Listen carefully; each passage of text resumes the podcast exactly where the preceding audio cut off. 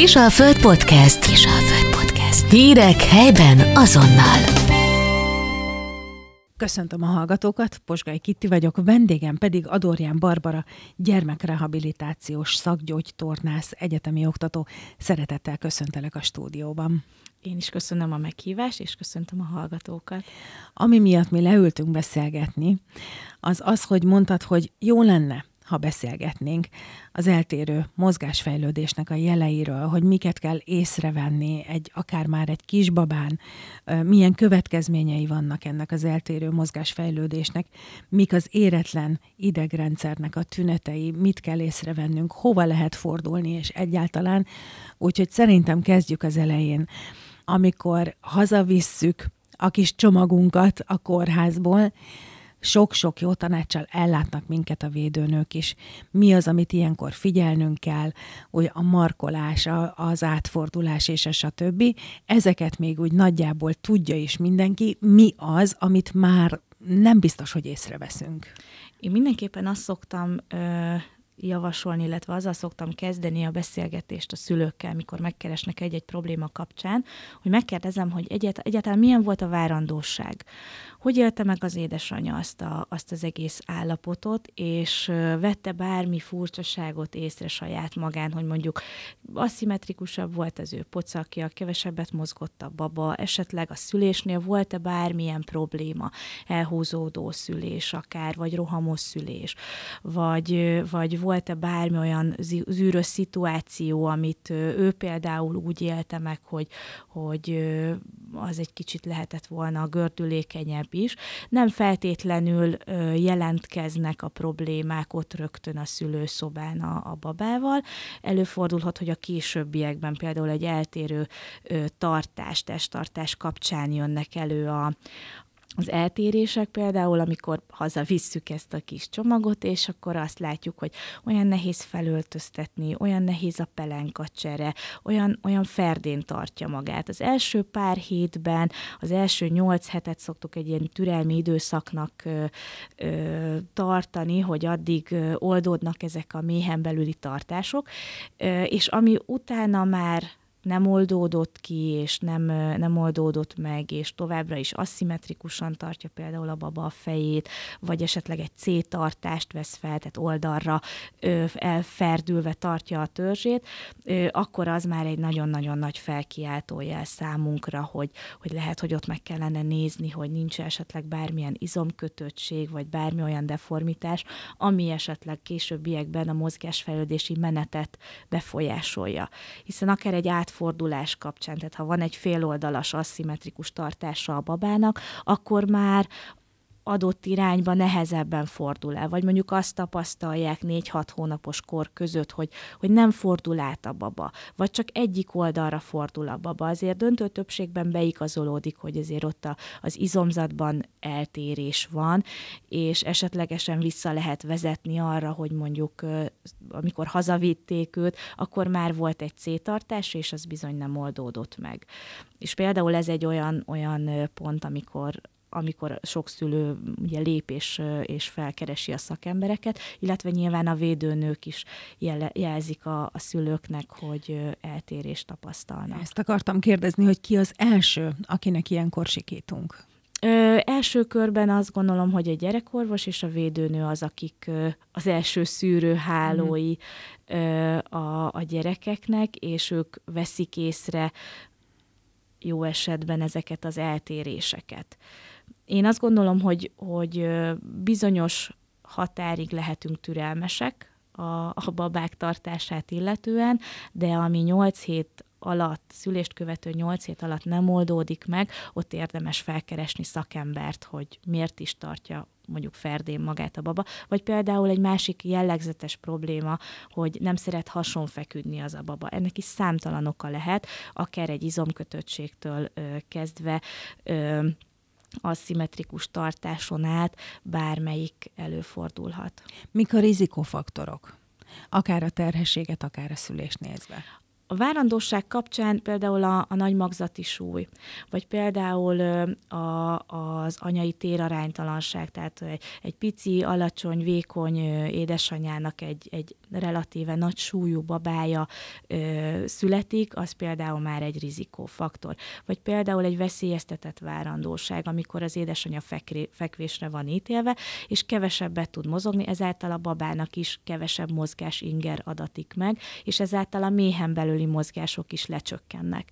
És már ez a méhen belüli mozgáscsökkenés okozhat egyébként egy ilyen izom kötöttségeket, illetve ferdetartásokat.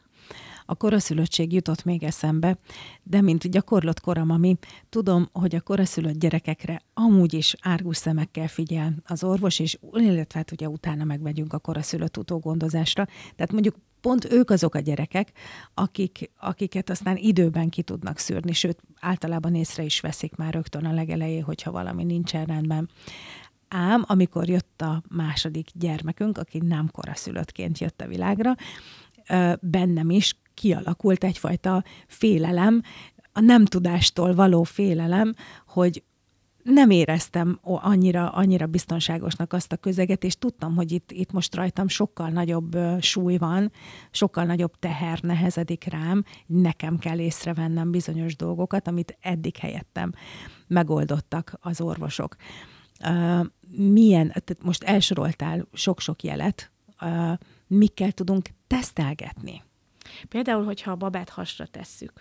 Mennyit van hason, mennyire szerető hason lenni, emeli a fejét hason fekve, ha emeli, hogyan emeli, ferdén emeli, középhelyzetben tudja tartani, vagy például háton fekve, hogyha fölé tartunk egy játékot, követi-e a tekintetével, fordul-e utána a fejével, két karjával próbál-e utána nyúlni, próbál-e kepeszteni a két karjával, de például az is figyelemfelhívó jel lehet, hogy, hogy játszószőnyegre letesszük, és például az egyik kezével nagy mozgáspályán kalimpál, a másikkal viszont csak éppen egy-egy mozdulatot tesz. Tehát a két oldal közötti mozgásdinamikában való eltérés is egy figyelemfelhívó jel lehet. De ilyen például, amikor pelenkázáskor, hogy nehéz nyitni a csípőjét, nehéz a peluscserénél ö, kinyitni a lábait, akár sírhat is közben, kellemetlen érzés lehet. Vagy például öltöztetésnél, hogy nehéz például a kis kezeit beledugni a, a rugdalózóba, vagy a lábait nehéz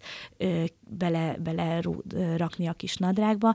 Ezek mind ö, figyelemfelhívó jelek lehetnek. De nagyon fontos, hogy, ö, hogy ezeket a jeleket ne bagatelizáljuk el. Ugyanúgy például a hasfájásnak a problémaköre, hogy ö, nem feltétlenül emésztési probléma áll minden esetben a hasfájás mögött, hanem nagyon sokszor például csípőízületi kötöttség, vagy törzsizomzatban lévő kötöttség az izompólyákon keresztül húzza gyakorlatilag a belső szervek közötti ö, rendszereket, és ez például okozhat egy, egy hasfájásos, puffadásos ö, tünetegyüttest, amit egyébként ö, akár tornával meg is lehet oldani, és nem feltétlenül az étkezésben keresendő, de nyilván sok esetben az étkezés a kulcsa a, a hasfájóságnak, de nagyon sok olyan technika, olyan segítség van, amivel, amivel azért lehet javítani ezen. Tehát a, a régi ö, időknek a, a hozzáállása, miszerint majd kinövi,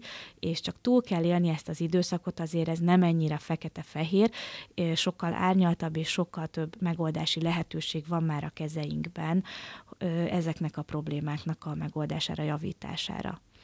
Említetted a védőnőt, a gyermekorvost, hogyha nekik szólunk, akkor ők azok, akik gondolom meg tudják mondani azt is, hogy milyen szakemberhez érdemes fordulni.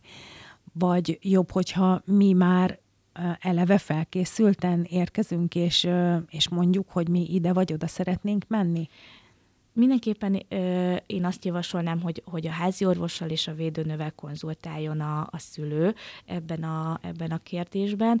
Ö, Nyilván védőnöknek is, a gyerekorvosoknak is van egy olyan ö, ö, szakembergárda, akiket tudnak ajánlani, akikhez tudják küldeni a, szülők a, a szülőket a, a babákkal, gyerekekkel, ö, de Nyilván, hogyha, hogyha nem tud ebben a védőnő segíteni, hogy kihez, akkor érdemes a szülőknek akár gyermekgyógytornászhoz, akár manuálterapeutához, dévényterapeutához, faferóterapeutához elmenni, és gyakorlatilag ők rendelkeznek olyan kompetenciával, hogy meg tudják állapítani, hogy szükséges vagy nem szükséges kezelni azt a babát. Most mondtál több terápiát is. Melyik, milyen, mi a különbség közöttük, hogyan tudjuk kiválasztani egyáltalán, hogy számunkra, a mi gyermekünk számára melyik a legmegfelelőbb? Mindegyik terápia, amit említettem, mindegyik manuális technika, tehát ahol a kezelő gyakorlatilag kezeivel manuálisan vizsgálja meg a, a gyermeket, és különböző fogásokat alkalmazva kezeli az adott problémát. Tulajdonképpen mindegyik technika egy manuális technika, tehát ebben mindegyik megegyezik. A, a szakmai fogások azok, amikben eltérőek inkább. Tehát mindegyik technika nagyon jó, és mindegyik nagyon hatékony. Én azt gondolom, hogy a területi elérhetőség is sokat számít, illetve van nagyon-nagyon sok előítélet bizonyos terápiákkal kapcsolatban, ami nem feltétlenül releváns ebből a szempontból. Én azt gondolom, hogy érdemes felkeresni olyan terapeutát, aki éppen leghamarabb elérhető, és, és ami még fontos, hogy nyilván a, a kezelő és a szülő között is legyen meg a kapcsolat, és a kezelő és a gyermek között is legyen meg egy kapcsolat. Ha ez nincs meg, akkor másik terapeutát kell keresni nyilván, de, de elsősorban én azt gondolom, a kezelőnek a szakmai tudása az, amit figyelni kell, és ez alapján megkeresni, felkeresni. Mondod, hogy minél hamarabb. Mennyit számít az időfaktor? Nagyon-nagyon sokat számít. Például ö, a, az idegrendszer fejlődése az első hat hónapban a leges-leges legintenzívebb, és a legjobban befolyásolható. Tehát az első hat hónapban végzett kezelések sokkal hatékonyabbak. Egyébként a babák is jobban viselik, nem marad meg negatív élménynek egy-egy kezelés. Ezek nem fájdalmas kezelések, hangsúlyozom. Sokan azt gondolják például egy dévényterápia kapcsán, hogy ez fájdalmas. Nem okozunk fájdalmat a babának, tehát ez minden terápiánál egy, egy elsődleges szempont, hogy nem kínozzuk a babát.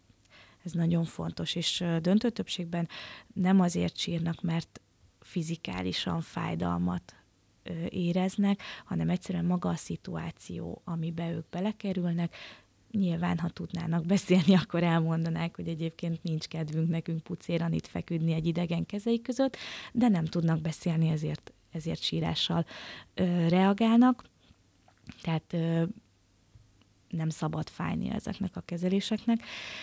Tehát min, minél előbb ez azt jelenti, hogy az első két hónapot meg lehet várni egy türelmi időszakban, de ha tudjuk, hogy volt a szülésnél bármilyen rizikótényező, akár volt egy, egy feltehetően oxigénhiányos állapot, aminek, mert azt mondtam korábban is, nem feltétlenül azonnal ö, nyilvánultak meg a jelei, ö, akkor már akár korábban is, tehát már a megszületést követő pár hét után fel lehet keresni a terapeutát, ha meg már tudjuk, hogy volt ott valami, vagy akár egy, egy intenzív ellátásra szorult az az adott gyermek, tehát az időfaktor rendkívül fontos ilyen szempontból, tehát minél több idő telik el a, a problémát követően, annál nehezebb a megoldása is, és annál jobban megviseli a babákat ez az egész tortúra, hiszen minél korábban elkezdjük, annál jobb eredményeket lehet elérni. Tehát akár már a két hónapot nem megvárva, ha tudjuk, hogy valamilyen probléma volt szülésnél, vagy a várandóság alatt, akkor, akkor már korábban is érdemes felkeresni szakembert, és megnézni, hogy, hogy tényleg indokolta a kezelés. Lehet, hogy első körben azt fogja mondani a szakember, hogy nem indokolt, érdemes ilyenkor rendszeresen kontrollra visszajárni, és, és amint úgy érzékelik, hogy akár a növekedési ugrások miatt elkezd mondjuk feszessé válni a baba, vagy kijönnek a nagyobb asszimetriák, akkor ott már rögtön be tudunk avatkozni. És nyilván így az eredmény is sokkal-sokkal jobb lesz, és akár probléma nélkül megoldódik. Mi történik akkor, hogyha ezek elmaradnak? Például, hogyha egy, ha egy izomkötöttségnél maradunk, vagy egy aszimmetrikus tartásnál. Ugye a mozgásfejlődést befolyásolja, tehát ha baba nem szeret hason feküdni, akkor nyilván a hátról hasrafordulás sem fog megvalósulni megfelelő mértékben, mert hogy ő utál hason feküdni, mert akár feszes a hátizma, vagy nagyon laza, nagyon ö, ö, nehezen tartja magát, akkor ő azokat a pozíciókat inkább hárítani fogja. Tehát már ő nem fog nagyon odafordulni. Onnantól kezdve, hogy egy baba nincs hason, onnantól kezdve már a kúszás-mászás is akadályozottá válik. Ha nem kúszik, nem mászik a baba, az idegrendszernek a fejlődése fog ö, ö, zavart szenvedni, hiszen a kúszás, mászás, átfordulás, ezek mind-mind-mind elengedhetetlen részei az idegrendszeri fejlődésnek. A, a jobb és az agy, bal agyféltekénknek az összehangolásának ezek az alapjai. Ezek fogják meghatározni a későbbiekben a, a mozgáskultúránkat, a gondolkodásunkat, a figyelmünket, a két agyféltekénknek az összehangolt működését, hogy tudunk-e ugrálni, hogy a jobb meg a bal kezünk hogyan működik együtt, vagy az iskolában hogyan fogjuk meg a ceruzát, milyen erővel nyomjuk le azt a ceruzát. Tehát a későbbiekben akár a tanulási képességre is hatással lehet az, hogyha egy-egy mozgásfejlődési fázis ebben a baba korban kimarad, például egy mászás. Vannak, akik ekkor veszik észre, hogy gond van, nem? És akkor innentől kezdjük el visszafele fejtegetni. Így van, így van. Nagyon sokszor találkozunk azzal a szituációval, hogy akár kilenc-tíz-tizenegy hónapos babával, gyermekkel keresnek fel minket, és mikor megkérdezzük, hogy most mi is a probléma, akkor hát nem, nem indul a mászás. És hogy vagy az, hogy, hogy csak hason van, és, és nem nagyon tud mozogni, vagy háton van, és nem nagyon tud mozogni, vagy hogy ő így mindent kihagyott, és már ácsorog, és már felállt, és hát mondta valaki, védőnő, házi orvos, szomszéd, barátnő, hogy hát ez nem jó, és ez nem tesz jót, és, és ilyenkor keresnek fel minket. És ilyenkor próbáljuk vissza fejtegetni, ahogy te is mondtad, hogy honnan is indult ez az egész problémakör. Hogy döntő többségben egyébként bebizonyosodik, hogy, hogy ezért ennek már korábban voltak jelei, de vagy nem vették észre, vagy nem tulajdonítottak neki nagyobb jelentőséget, és, és emiatt a későbbiekben már egy-egy képesség zavart szenved. És ugye itt akár a, a reflexek oldaláról, a primitív csecsemőkori reflexek oldaláról megközelítve, tehát a mozgásfejlődés, emiatt is fontos, hogy ezeket a csecsemőkori reflexmaradványokat, ezeket szépen legátolja a baba saját magának, és a későbbiekben ugye a, a, az agykéregnek a szabályozási funkciója megfelelően működjön. Tehát ő például tudjon figyelni, le tudjon ülni az asztalhoz, arra az időre, hogy ő például egy ebédjét meg tudja enni. És, és ne az legyen, hogy felugrál, és huszonnyolc kört fut az asztal körül, mert nem tud, képtelen arra, hogy ő nyugodtan leüljön. Tehát például későbbiekben a viselkedésnek a szempontjából is ez nagyon fontos. Mik azok a dolgok, amiket feltétlenül kerüljünk el csecsemőkorban? Gondolok itt a... A tér. Én emlékszem rá, hogy nagyon pici panel lakásban laktunk a férjemmel, amikor megszületett a, az első gyermekünk, és ő nagyon hamar felkapaszkodott a bútoroknál, és elkezdett ácsorogni. És mondta, mondta a védőnő, hogy nagyon cukin, hogy toljuk szét a bútorokat, és mondták, Judit, hova? Tehát, hogy így ennél, ennél jobban már nem. Tehát maximum felszerelem őket a plafonra, és akkor ott, ott vagyunk alatta. De igen, tehát így biztos, hogy vannak, biztos, hogy vannak ilyen praktikák, hogy a járók, a, a használata túlzottan sokáig van ilyenben. Annyi mindent lehet hallani ezekről, a, ezekről az ugráló hintákról, a bébikompokról, mindenről. Tegyél rendet, kérlek. Ez egy nehéz, nehéz itt rendet tenni, hiszen a, a boltoknak a marketingje és a szakma csap össze. Ö, alapvetően ö, semmi külön extra dologra nincsen szükség ahhoz, hogy egy baba mozgás fejlődését segítsük. Tehát normál esetben, fiziológiás esetben az a gyermek nagyon szépen magától csinál mindent, mindenféle kütyű és mindenféle hiper-szuper dolog nélkül. Én azt szoktam mindig javasolni a szülőknek, és ez azért többnyire be is vált, és a saját két gyerkőcömnél is ezt az elvet vallottam, hogy le kell tenni a gyermeket a földre. Aztán oda kell rakni köréje mindenféle dolgot. Nem oda elé közvetlenül, hanem köréje. Elérhető távolságba, de neki dolgozni kelljen azért. Tehát például nyilván nem egy két hónapost akarok oda kúszatni egy, egy tárgyhoz, de hogy például egy két hónaposnál legyen egy ilyen kis játszószőnyeg, amire ráfektetem, fölötte vannak lelógó kis kütyümütyük, vagy én nyújtok neki kis csörgőket, mutogatok nekik fekete-fehér kontrasztos könyveket, hiszen a látást még ennyi idősen nem alakult ki megfelelően, és a kontrasztos könyveken nagyon jól lehet egyébként az ő kis figyelmüket felkelteni. Nagyon-nagyon szuperek. Akár háton, akár hason lehet képeket mutatni neki, ezeket a, a fekete-fehér képeket, vagy tárgyakat nyújtani, különböző irányokból például.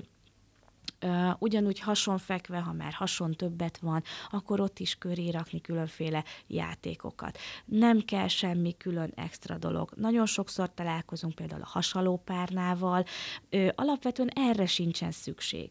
Tehát normál esetben nem kell segíteni a hasalást.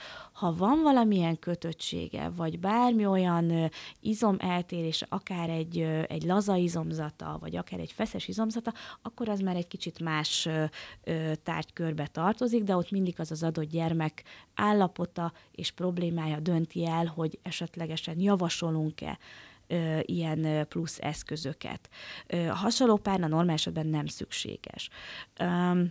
Ami nagyon, például nagyon jó lehet a, a guruló vagy babáknak különböző labdák, amik után tudnak gurulni, amihez hozzáér, elgurul, készteti őt arra, hogy utána nyúljon, hogy utána forduljon. Vagy például hasonfekvésben már mint játék nagyon jó lehet ezek a felfújható ilyen kis hengerek, amire akár fel tud egy négykézlábmászó baba, már fel tud rá támaszkodni akár, de akár mi is rá tudjuk tenni, gurítani, de alapvetően normál fejlődésmenetnél ezekre sincsen külön szükség. Mint játék nagyon jó, de, de ezzel nem, nem tudunk csodát csinálni, tehát alapvetően tényleg ezek az eszközök feleslegesek. Ö, nagyon sokszor lehet ö, ö, ezeket az elektromos hintákkal találkozni, tehát ahol így ö, rezeg, meg fölle, meg jobbra-balra, körbe-körbe ö, elektromos működtetéssel ö, hintáztatják a babát, és ö, egy-két percig nem probléma, ha benne van a baba, de hosszú távon nagyon nem javasoljuk. Például gondoljunk bele, ha folyamatosan egy körbe-körbe mozgást végez az a, az, az adott cég, vagy jobbra-balra mozgást végez, az a szegény gyerek nem tud fókuszálni a két szemével, hanem folyamatosan egy mozgásban van, és folyamatosan az ő szeme is jobbra-balra, fölle, körbe-körbe jár, ahogy éppen mozog ugye vele ez, a, ez az eszköz. És igen, el van ő abban az eszközben, de utána pedig ne csodálkozzunk, ha meg beletesszük a kiságyba, nem tud nyugodtan pihenni, mert ő minden nap x órát abban a mozgató kütyűben tölt. És ő neki már a simán kiságyba lefektetés már nem ad akkora impulzust, hogy kellemes legyen. Az neki már egy, egy kényelmetlen, unalmas ö, ingert ad, az, az neki már nem, nem, nem inger, és, és akár nyugtalanná válhat. Ö, adamóhinta nagyon jó hatású, de túlzásba az sem szabad vinni. Ugyanez a helyzet az adamóhintával. Sokan altatják abban a babát. Én nem javasolom, hiszen folyamatosan akkor egy olyan stimulálást kap az idegrendszerre a babának, hogy akkor vagyok nyugodt, amikor a, a testem mozgásban van. És utána már sokkal nehezebb egy kiságyban altatni, sokkal nehezebb egy babakocsiban altatni, sokkal nehezebb megnyugtatni, és folyamatosan egy, egy ingerelt állapotban van az ő idegrendszere. És hangsúlyozom, ez normál esetben fiziológiás helyzetről beszélünk. Más az, ha mondjuk egy babának van valamilyen ö, sérülése, oxigénhiányos állapota, tehát bármilyen eltérő fejlődésmenete, akkor ez teljesen más meglátásba kerül. Vannak a mozgásfejlesztő, járássegítő készülékek, ezekről mi a vélemény? Um, alapvetően ezekre sincsen szükség. A babykomp a mai napig rendkívül népszerű eszköz, kifejezetten káros, több szempontból is.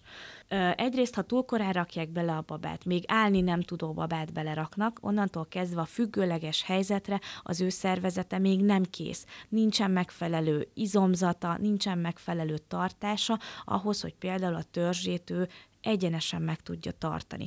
Tehát ott már hajlamosítjuk őt arra, hogy akár jobbra-balra, bármilyen irányba a gerince ferdüljön. Ez az egyik. A másik, hogy az alsó végtagoknak a terhelése is ezáltal ö, ö, fokozódik, tehát kap egy súlyterhelést az alsó végtag. Egy öt-hat hónapos babának, hét hónapos babának a lábai nem állásra vannak még kitalálva, hanem kúszásra, mászásra. Ha ő egy függőleges helyzetben tartja, ott a csípőnek, térnek, bokának a tengely állásai megváltozhatnak, túlterhelődhetnek, akár kóros tartások alakulhatnak ki. Egyrészt ebből a szempontból nem jó a komp. A másik, hogy egy hamis képet ad a gyermeknek arról, hogy ő tud állni. És onnantól kezdve, hogy ő megtapasztalja a függőleges helyzetet, a függőleges pozíciót, onnantól kezdve őt már nagyon-nagyon nehéz visszatenni négykézláb helyzetbe, hogy ő másszon. A mászás pedig egy rendkívül fontos fejlődési státusz, mint ahogy mondtam korábban is, és, és gyakorlatilag ezekkel a bébikompokkal Egy, egy olyan állapotot idézünk elő az idegrendszerben, ami teljesen meg tudja keverni a fejlődésmenetet. Tehát kényelmes a szülőknek, mert beleteszik a babát, és el van, és akkor egy ebédet meg lehet főzni nyugiba, de a gyermekfejlődése szempontjából káros. Akár a lábújhegyezést nézzük, például a lábújhegyezésre hajlamosít, hiszen nem normál járásfázisban hajtja az az adott gyermek a bébikompot, hanem a kis lábújacskáival, és ezáltal ő azt tanulja meg, és azt az infót kapja az ő idegrendszere, hogy így kell járni. És utána már sokkal nehezebb és sokkal hosszabb terápiát igényel az, hogy leszoktassuk és, és átalakítsuk ezt a lábújhegyező járást egy normál járásképbe. Biztos vagyok benne, hogy akik hallgatták, hallgatják ezt a beszélgetést, most árgus szemmel kezdik el vizslatni a gyermeküket, unokájukat, és lehet, hogy egyeseket kétségbe is ejtettünk, mert most aztán felfedezni vélnek dolgokat, amiket eddig nem. Hova forduljanak? Tehát persze, nyilván mondtuk már az elején is, hogy hogy védőnő és gyermekorvos, de hogyha valaki közvetlenül szakembert szeretne megkeresni, akkor hol érdemes elkezdeni a kutakodást?